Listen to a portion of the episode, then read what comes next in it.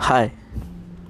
ब्रेदरूट dot कॉमच्या creating मस्त India मुवमेंटच्या अंतर्गत चालणाऱ्या या संपादकीय ब्रॉडकास्टमध्ये मी अमोल रावजादे तुमचं स्वागत करतो. आजच्या संपादकीयचा विषय आहे दूरसंचाराचे दिवाळे. खाजगी कंपन्यांचाही भर स्पर्धात्मकतेतून उत्तम सेवा देण्यापेक्षा सत्ताधीशांची मर्जी राखण्यावर राहिला.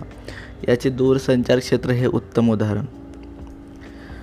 सागर संगीत बट्याबोळ झालेल्या दूरसंचार क्षेत्रातील ओडाफोन आयडिया आणि एअरटेल यांच्या दरवाढीच्या निर्णयाचे स्वागत.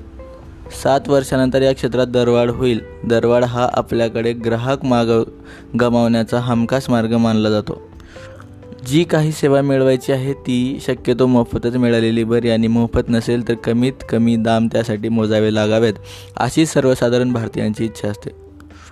उत्तम सेवेचा आग्रह धरावा आणि त्याचे चोख दाम मोजावे हे भारतीय ग्राहक मानसशास्त्रात बसत नाही त्यामुळे उच्च दर्जाचे जागतिक ब्रँड आपल्या देशात येण्यास धजावत नाहीत. कारण उत्तम संशोधनांती सिद्ध केलेल्या आपल्या उत्पादनाच्या स्वस्त प्रतिकृती भारतीय बाजारात रातोरात येतात आणि बघता बघता बाजार काबीज करतात.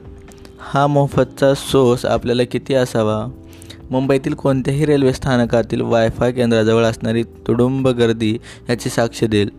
त्यामुळे या वातावरणात ओडाफोन आयडिया तसेच एअरटेल या दूरसंचार कंपन्यांचा दरवाढीचा निर्णय स्वागतार्ह ठरतो. तो ज्या परिस्थितीत करावा लागत आहे त्या परिस्थितीत सर्वस्वी सरकार आणि सरकारच जबाबदार आहे आणि सरकार म्हणजे केवळ विद्यमानच नाही तर गेल्या काही दशकातील सरकारचे याच याच जबाबदार आहेत. या सर्व सरकारांचा देखावा आपण खाजगी क्षेत्राचे पुरस्कार करते असल्याचा. ते तसे काही प्रमाणात होतेही पण हा खाजगी क्षेत्राचा सत्ताधाऱ्यांचा पुरस्कार तात्विक कधीच नव्हता. तो निवडकच होता. म्हणजे सरकारी कंपन्यांच्या मुंड्या मुरगाळून खाजगी क्षेत्रात उत्तेजन द्यावयाचे खरे पण त्यातही काही विशिष्ट कंपन्यांचे अधिक भले व्हावे यासाठी विशेष प्रयत्न असा हा प्रयत्न राहिलेला आहे. दुसऱ्या बाजूने याचा दुष्परिणाम असा की खाजगी कंपन्यांचाही भर स्पर्धात्मकतेतून सेवा उत्तम सेवा देण्यापेक्षा जे कोण सत्ताधीश आहेत त्यांची मर्जी राखण्यावर राहिला. दूरसंचार हे याचे सर्वोत्कृष्ट उदाहरण. या क्षेत्रात आधी एकाच कंपनीची मक्तेदारी होती ती अर्थातच सरकारी. त्या मक्तेदारीतही स्पर्धा तयार व्हावी या हेतूने महानगर टेलिफोन कंपनी वेगळी काढली गेली. ते किती योग्य होते हे दिसून आले. मुंबई आणि दिल्ली शहरापुरती मर्यादित असलेली या कंपनीची सेवा सुरुवातीला खरोखरच ग्राहक केंद्री होती. पण यथावकाश त्यात त्यावर सरकारी मान्य चढले. ते डोळ्यावर येऊ लागल्याचा आणि मोबाईल सेवेची पहाट होण्याचा काळ हा एकच.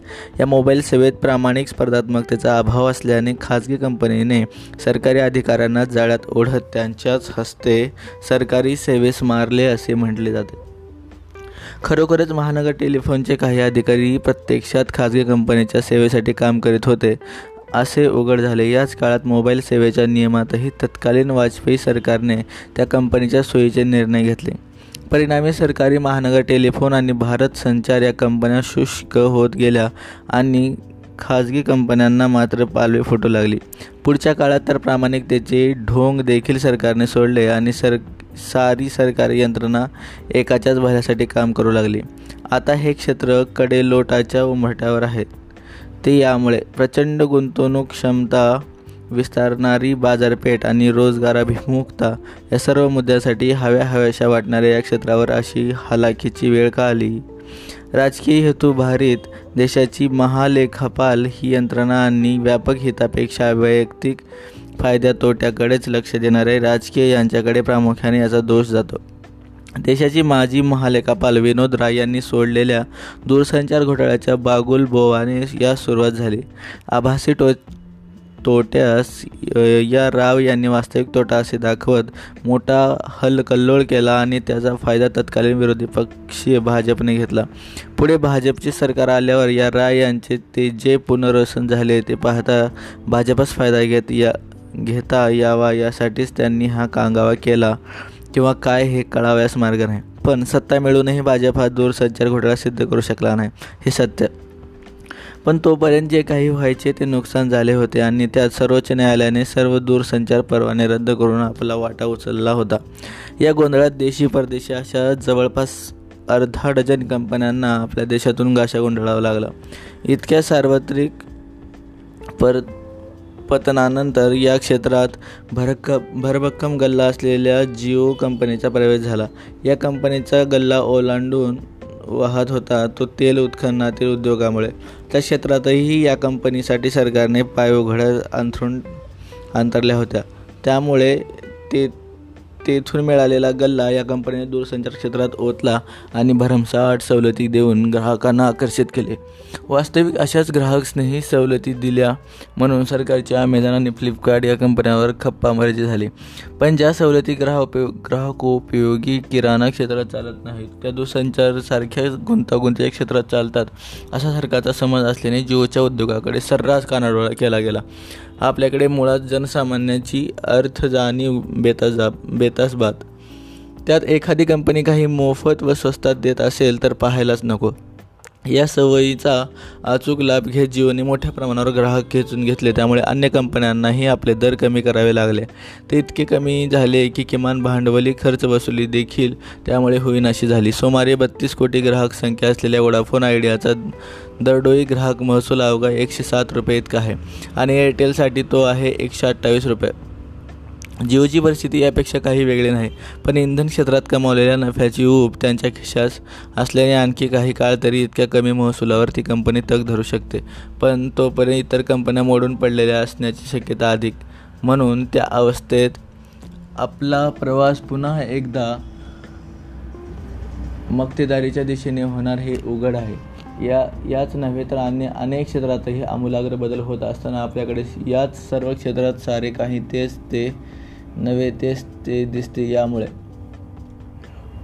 म्हणजे दूरसंचार क्षेत्रात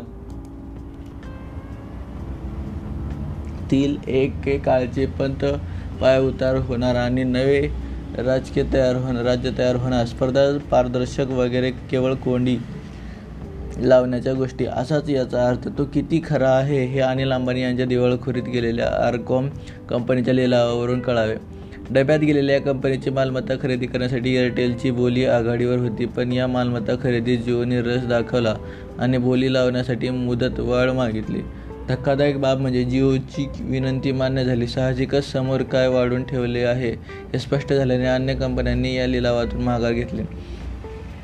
या सगळ्याच्या तपशिलातून दूरसंचार क्षेत्राच्या अवस्थेचे सार्वजनिक बट्ट्याबोळ हे वर्णन का सार्थ ठरते हे कळेल पण तो वेळीच निस्सारला नाही तर या दूरसंचार कंपन्यांना कर्ज देणाऱ्या बँका त्या कंपन्यातील कर्मचारी अशा सर्वावर गर्ते जव जावयाची वेळ आली. त्याची किंमत काय असेल याचा विचार करू आपण करू लागणार की नाही हा प्रश्न आहे. धन्यवाद.